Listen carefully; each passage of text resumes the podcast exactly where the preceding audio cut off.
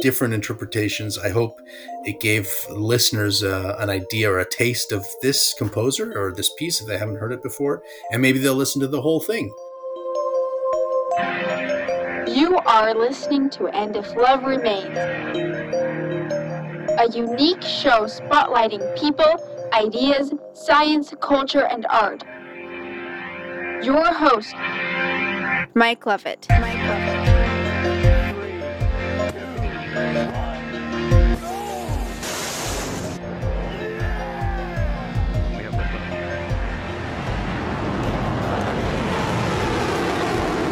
Yes, Rachel, you are listening to that great podcast in the sky and if love remains. Ladies and gentlemen, this is Mike Levitt, your sometimes virtuous, occasionally vile, always virile host. And with your help, we will go viral by doing that thing that you do subscribe, share, all that good stuff. You know what to do. Um, and we have, again, with us the maestro of music, the king of keys, the prince of pianism, the one and only Elias Axel Pettersson. Welcome, sir. Thanks, Mike. Great to be back. we're going to have a fun episode of yet some more music that we're going to listen to and critique, if you will. We are. We're. This is great. This has been so much fun. Um, getting to listen to these great artists play wonderful music. Um, and this is a part three of mm-hmm. of this kind of uh, of our ongoing series. that's right, our ongoing series. Yeah, and and it will probably go on for you know for a while. I'm, i mean, yeah. we have other songs here to do, but but hey, this this can continue. This has been fun. So yeah, it's been a um, lot of fun. A lot of great music and and artists yeah. and performers out there. So so, so just wh- why don't you kind of do a quick recap for those who have this might be the first t- the first of the series that they're hearing. Um, what are we listening to? What are we going to be doing today, Elias? Well, we're listening to hopefully two pieces today, and one of them is by a composer that might not be too familiar to a lot of listeners, uh, Leos Janáček. He is a Czech composer from the uh, late 19th century to early 20th century uh, or to mid 20th century, and um, he he was a very interesting composer in that he was self very self critical, much like Brahms. Uh, and so these are the two composers I think of whenever somebody asks, "What's the the best composer?" And I say, in terms of quality of output versus quantity, probably Janáček and Brahms because uh, they destroyed so much of their music that wasn't perfect or up to their standard. And wow. uh, this sonata, this piece that we're going to be listening to. Actually, we're only going to be listening to a part of the first movement. Uh, this was an example of a piece that was destroyed, actually, and uh, came back to us. So I think we did uh, a podcast just on this piece in the past. So listeners that are interested can can check yeah. that out. But uh, yeah. So this is from um, 1905. Mm-hmm. Yeah, and it's uh, it has kind of a dark history. Uh, there was, you know, Janáček was uh, was living in the town of Brno in uh, Moravia at the time, or now the Czech Republic, and uh, it was sort of split between German and Czech citizens. And there was a German university, but not a, a Czech university, and so students were protesting to have equal rep- representation and to have a university for them as well in their native tongue. Um, the police and the authorities did not like that, and so they um, kind of quashed the protests, the riots, mm. and uh, a couple people were killed, including a student. And that's what this piece is sort of based on. Um, Janáček saw that, saw what happened. The student was, uh, you know, bayoneted or, or gunned down, and it was October 1st, 1905, hence the title wow. One One X 1905. And he was very um, touched and just disturbed by this, and he wrote this piece kind of in a in a fury and very quickly. And um, it has this first movement called the Presentiment.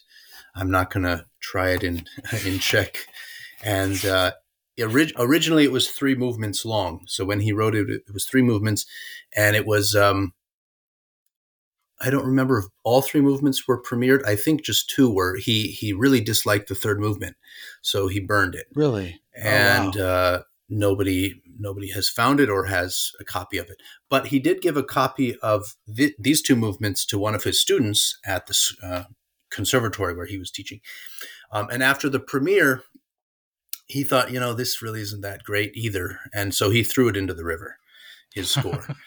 but luckily, she kept it. And then many years later, she dug it out and um, played it for him at his 70th birthday. And he said, eh, okay, it's not bad. So you can publish it.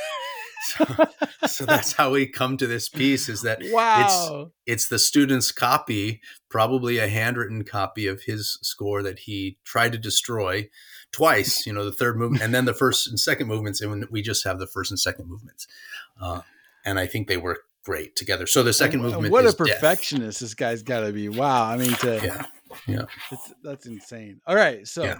um who who's going to be our first artist uh so we Berman? have three artists. We can listen to Lazar Berman. He made one of the you know first major, I, I guess, seminal recordings and, and benchmark recordings of this. Um, it's one that I consulted when I was learning the piece, you know, a couple decades ago, and uh, this is from I think 1996 is the one I sent you, although he okay. played it before that.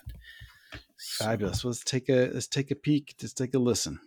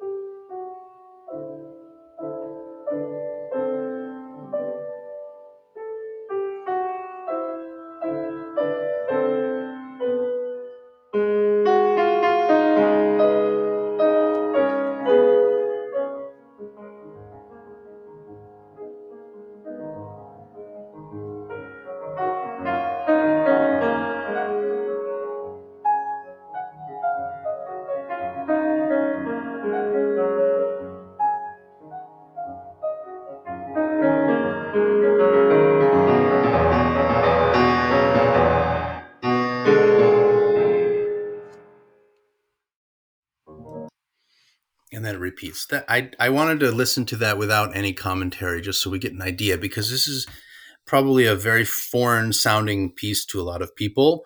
Uh, it's not maybe so easy to grasp, uh, although it does have a lot of sentiment and just heartfelt, you know, emo- right. raw emotion in it. Um, but yeah, I, I, I mean, you've, you've heard it a little bit. What were your some of your thoughts? well, listening? first of all, I, I felt like he definitely knows how to paint a picture. I mean, between like the um, some of the chaotic moments um, and and the subtle change in dynamics where you where it gets quite loud and then it comes mm-hmm. down very quickly um, to almost a you know very serene like setting and and and so that that contrast you can see that there's some i mean if i hadn't known the backstory but i knew knew it was some sort of tone poem I would have. I would have thought that you know this is some sort of you know battle mob. I mean, you you kind of feel that that that kind of uncertainty going mm-hmm. on, that pain going on, um, and then that the the the quiet parts are really um, like I said, they're serene, but in a very um, you know almost uh, uh, gloomy way, I guess. It's just, it's, it's, it's, it's, it's, gloomy. That's a, probably a good yeah. word to say. I think that is a very, yeah, morose. Glo- gloomy is a great um, descriptor, I think. So I, it's, it's so interesting. I've played this, I've recorded it. I have very personal opinions of it. And so it's interesting now listening to the, this recording, which I haven't uh, listened to for a long time. And uh, I just want to talk about what's in the score and the sort of artistic yeah. liberties that Berman takes, which I think are totally justified, um, but they're not necessarily things I would do. So, one of the things with with Janacek is that he's quite specific, but uh, sort of enigmatic as well. So his his metronome marking is con moto, but it's very fast. He he actually probably would have written this as a dotted quarter is 72, and we'll get to how fast that is in a second. But also his meter. Typically, we see meters like four four, three four, maybe something strange like five four, or you know three eight, six eight. He doesn't write any of that. He writes above the staff two slash quarter note. So it seems like it's you know two four that's what it would uh, wow. seem to me. Yeah. But then there are three beats, uh, or rather, sorry, two slash dotted quarter, uh, dotted quarter note. Okay. So it's kind of like a three four, or it's two large beats of dotted quarter because you can't have in the denominator a dotted note. Right. So it's not quite like a six eight, but it's. Yeah. But it feels yeah. like that sometimes, and then it feels like three four sometimes. So I think he gave that uh, indication to give himself the most flexibility and in music, when we have, uh, let's say, a three four measure or a section in three four, and it sounds more like two, it's called hemiola. So I think he likes to play around with that hemiola effect. Mm-hmm. Um, you get this thing like going one two three one two three one two three one two three one two three one two three. Right. Um, you get that yeah. effect, and also he has some uh, sextuplets and triplets and some funny funky rhythms uh, and fitting things together in the hands is a little bit tricky as well. There are some sections where it's what I would call very unpianistic. Uh, he was an organist, he was a pianist, but some of the things seem, you know, impossible. And a lot of pianists redo the the um, the fingering, so they redistribute some of the notes from the left hand to the right hand. I actually keep it as the original, but it's sometimes very tough to maneuver that and to voice mm-hmm. things. So that's all to set up uh, the setup to say that I think Berman does an incredible job bringing out the voices when he needs to, um, but he doesn't always follow the dynamics. He sometimes does the opposite, and okay. then um, but but it's with such this like beautiful tone. You know, sometimes we talk about an accent. It doesn't mean necessarily louder. It just means that you're bringing attention to that. So you can suddenly go to a whisper, and that can draw attention to something just as right. much as if you scream it. And I think he uses that a lot. That effect. So that is an interesting concept. Yeah, absolutely. Yeah. So I yeah. thought we'd listen to it a little bit again now that we kind of have it in our ear, and then we'll get to uh, compare it to others. But I want to get the metronome marking. I was getting my phone out here to get the metronome yeah. marking. Uh, what the original tempo is. So 72 for the dotted quarter.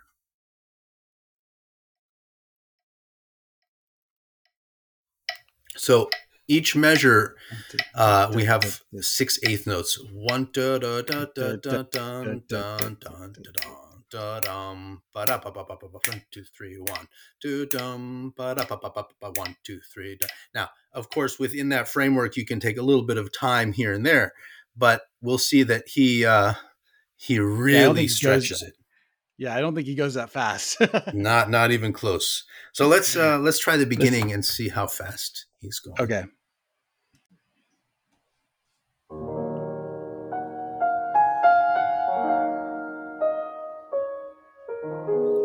Already it's kind of, you know, give and take a lot, but much slower. And then on those da da da da da, takes a lot of time. Yeah. If you want to pause it for one second. Sure. There, there's a lot of unevenness there, and, and I yeah. think purposefully done. You know, yes, it, yeah. it's like it's like you you feel that, mm, mm, mm, you know, yeah. that back and forth. Yeah, there's a lot of back and forth, a lot of tension that's held. And when it comes to that bum bum bum bum bum ba da da da da da, that's actually a subito forte. So Janacek is sort of ah. like Beethoven. He likes these subitos, but Beethoven liked the subito piano, where you crescendo, crescendo, and then all of a sudden nothing. And sometimes yeah. Janacek likes to quiet, quiet, quiet, and then boom, you know, surprise you. I think I just surprised my cat. Sorry about that. so, in any case, uh, he loves these dynamic shift, very fast dynamic shifts, uh, and and temporal shifts. So, uh, yeah, I, I don't think Berman quite follows those indications, but what he does is still bring those uh, figures to the fore by like da, da, da, da, da, da, very sense uh, sensitively, mm-hmm. which I really like. Um, we'll yeah. go a little bit farther, and I'll tell you this is a very scary piece to start because of measure uh, measure eleven. So we'll we'll keep. Yeah, I, I heard that. Starting right here. So this figuration, let's see if I can even. I'm embarrassed to play it on the piano, but uh, previously, you've got this uh, melody or figuration. Yeah. Which is done with both hands. Mm-hmm. But then you have to do it with one hand. Oh, yeah. Um, while the right hand is doing the beautiful melody.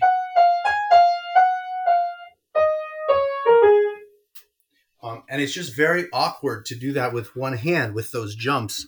It's very quiet. Whoops, I forgot my score at the piano. How can I talk about it? well, and, very... the, and the jumps and, and, and the left, it's also rhythmically difficult to put those hands together because there you have to have really good independence to, to do that. Yeah, luck, you know? luckily most of it's two against one, but the jump sometimes is in the middle, and so you have to get the jump the same right uh, length as you know two notes together, and it's easy to play two notes next to each other fast. It's hard to play the jump as fast, um, right? And so that does throw off your right hand, and sometimes the right hand melody can sound jilted as a result. Um, and it's supposed to just be very vocal da, da, da, instead of da da da da da da. You know, right? You don't want that. So well, and and you know what? That's a really good word because uh, now that you say that, I mean this. Um, Berman d- really does bring out that vocal quality in it beautifully. Mm-hmm. Um, mm-hmm. even even in the in its unevenness um, with its with its tempo. I mean, I think that's what a singer would do. you know, mm-hmm. it's, it's, yeah, as a singer would ebb and flow quite a bit with a melody like this.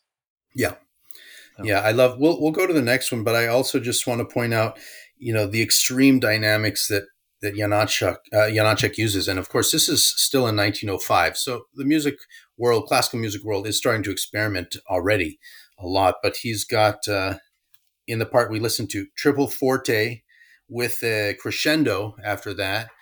Again, triple forte, and then the next measure, triple pianis, so pianissimo, three P's. So three yeah. F's to three P's in the matter of three seconds or so.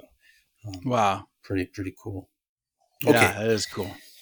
So now that we've kind of heard that, I thought we'd listen to maybe Seong-Jin Cho if that one's that sounds up. good. This is All a right. very recent recording. Here we go.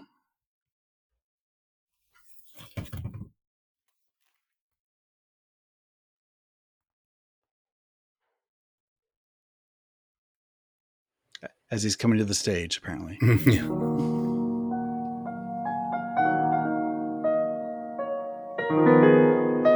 Oh, a little bit of a surge there. Yeah, that is a little bigger.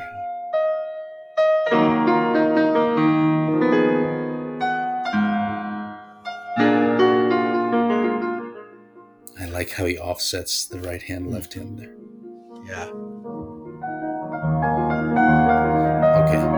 This moves a little bit more. The left hand feels more thunderish. Yes. And those parallel octaves, very tough passage. So triple forte with a pickup to a triple P. And then there's a middle voice, like an alto range or tenor range, which she brings out beautifully. Mm-hmm. Oh, interesting. He does those more staccatos. Were those staccatos added?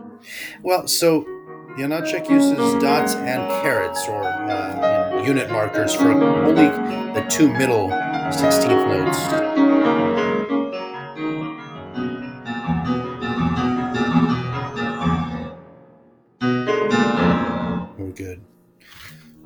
Repeats the exposition. Yeah, he wow. brings that out a little bit more there. Very, very interesting. Quite different. Way different. Yeah. yeah.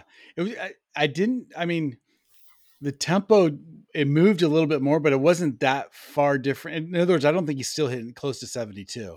no, it's you know, and and uh, so I've never heard anybody play at quite that speed. And if they do, they usually slow down, you know, by measure 11 Which, sure. Let's talk about that for a second because I think that's a common thing with composers um, is that they'll set a tempo and then over time by either tradition or because it's unplayable or you know for whatever reason um, uh, artists decide no it needs to go either faster or slower than than than what the composer decides and mm-hmm. I, I, find that interesting that it's okay to do that with some pieces and maybe not okay with others and um, yeah what, what's your lo- take on that a lot of research we've yeah we've had some discussion when it comes to people like beethoven and chopin uh, on that and i I think the the composers maybe had an idea in their mind. Sometimes they could play it, sometimes they couldn't. But but even great composers that were great pianists like Rachmaninoff um, would change from one performance to another. Uh, right. And it wasn't that they got older and they played slower necessarily. I mean, Arrau as a pianist, you know, he was a firebrand when he was young and he played slower and slower. It seemed when he got older, but it was still phenomenal. Um, but I think composers don't always have the the exact idea or the best idea how, of how something's going to come about until it gets played more often. And uh, yeah, great interpreters start to kind of mold their own ideas with the piece. And then it's like, oh, you can actually do it that way and it captures the essence of the piece and it doesn't really disturb anything. Um, as long as you're not, you know, that makes far. me think of, um, well, what's funny is that that makes me think of uh, the famous uh, New World Symphony by Dvorak, um, mm-hmm. And apparently, from from what I learned, that that uh, Largo uh, section, the second movement, which is just beautiful, mm-hmm. everybody mm-hmm. knows it, makes me cry every time. Da da da da. It's just mm-hmm. it's just so beautiful. But apparently, that was written as an adagio, and um, I think I believe it was the first conductor who performed the premiere actually told, told Dvorak, no, this needs to be slower. this needs oh, to be yeah. a Largo. And, and so he played he, it Largo, and Dvorak's like, yeah, that's the way it needs to be done. So yeah. it's, it's, like to think about that piece being done fast is kind of like I, I wouldn't, I couldn't even imagine that one uh-huh. going, you know, 20 beats faster a minute or something. that would just right. be bizarre. We're but, so but, used to it. Yeah. Yeah. But, uh, but it, you're right. I think sometimes like composers have an idea um, but then interpreters come in and go, you know, I can make this better. yeah. Well, so a couple things that come to mind. One is the Scarlatti Sonata that we did, uh, the first of this this series. Um, yeah. That has such vastly different tempi. It's basically half the speed. One of them is uh, the Gilels recording is half the tempo that uh, Michelangeli takes, and right. it's such a different piece. They're they're both sort of true to the score. Uh, they just bring out different things. Um, I wouldn't I wouldn't say this piece, the Janacek, has such a diversity of tempi. Uh, Mussorgsky certainly has a lot. There are certain recordings yeah. that are much slower than others. You know, it also reminds me of some Chopin recordings. I know you've had Wim Winters on about the, mm-hmm. you know, double metronome, um, which I don't. Yeah, the I controversy. I don't always, you know, agree with that or, or buy it, but uh, for many reasons that we've discussed. But there yeah. were there were students of Chopin's and students of Liszt's and students of Leschetizky that that heard Chopin and would have been able to converse with him or converse with his students and say, well, how you know how fast did he play this piece and how did he imagine it? And um, you know they recorded things in the early 1900s. Uh, I think Plante was the first that recorded some some Chopin etudes and they're pretty quick, you know, and he's in his like 80s or 90s when he records those. So right. I don't think he would have t- remembered something in his 80s or 90s that was totally different from something he heard when he was in his 20s or 30s. It's probably very similar. Um, yeah. And so we kind of take that as, as a tradition. Um, but this piece, I think there's there's a lot of leeway that can be had, and if you can capture that that essence and that story, as you mentioned with Berman, uh, then I think you're you're on the right path. Well, and, and the the this um, Cho version is very I mean, it's different and it is bringing out different things. Like you feel like, like I said, like when that left hand goes down and you hear that thunderous, it's, uh, mm-hmm. it's, it's almost like a thunderstorm, like brooding underneath the melody. And it's, it, it's, you know, it's not exactly, it's not overtaking it, but you're feeling it more than I think in the, in the Berman. Mm-hmm. Um, and, yeah. and then even in the beginning, um, there's some ebb and flow that is like I don't know something was different how he played. I, th- I think it was a tempo where he would speed up and slow down a mm-hmm. little bit more. Um, that that that I don't know made, made me feel like it would like um uneasy. I think is mm-hmm. yeah, you know? and that is probably well, it's intentional, but that could really be the heart of the piece. You know, right? It could be getting to the heart of or the the meaning of the piece. So right, it was the second. He, yeah, how he interpreted that, you know. Right. Exactly. Well, let's uh yeah, that's good. Let's see what this third one is like, how different or similar, or if we can start to hear hear some differences okay. and similarities. So this is uh, Aldo Ciccolini, great Italian pianist and when was this performed, do you think? Um, I might have it written. I think oh, this was from the late 90s. I think I okay. have it as 99. So again, it's relatively newish. In the last three decades, yeah. Yeah. It's the 90s. I'm old. It's new. I know.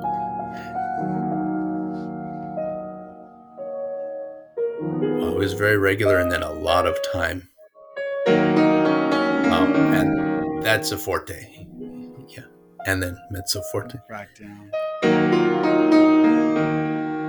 That's pretty in your face. Yeah And this is quite slow, even slower than Berman. Yeah. It's really There's different. A,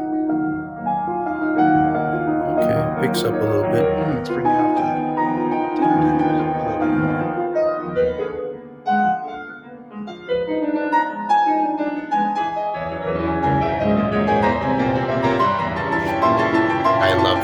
That section. forte. Oh, he goes right into it. That's, that's you know.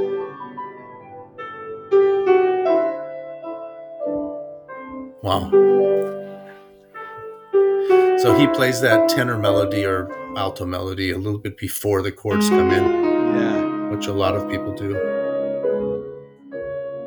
Well, it'll wow. bring it out, you know. Yeah. Great tone. I love this. This is sort of a canon in one hand. It just follows itself and cycles around.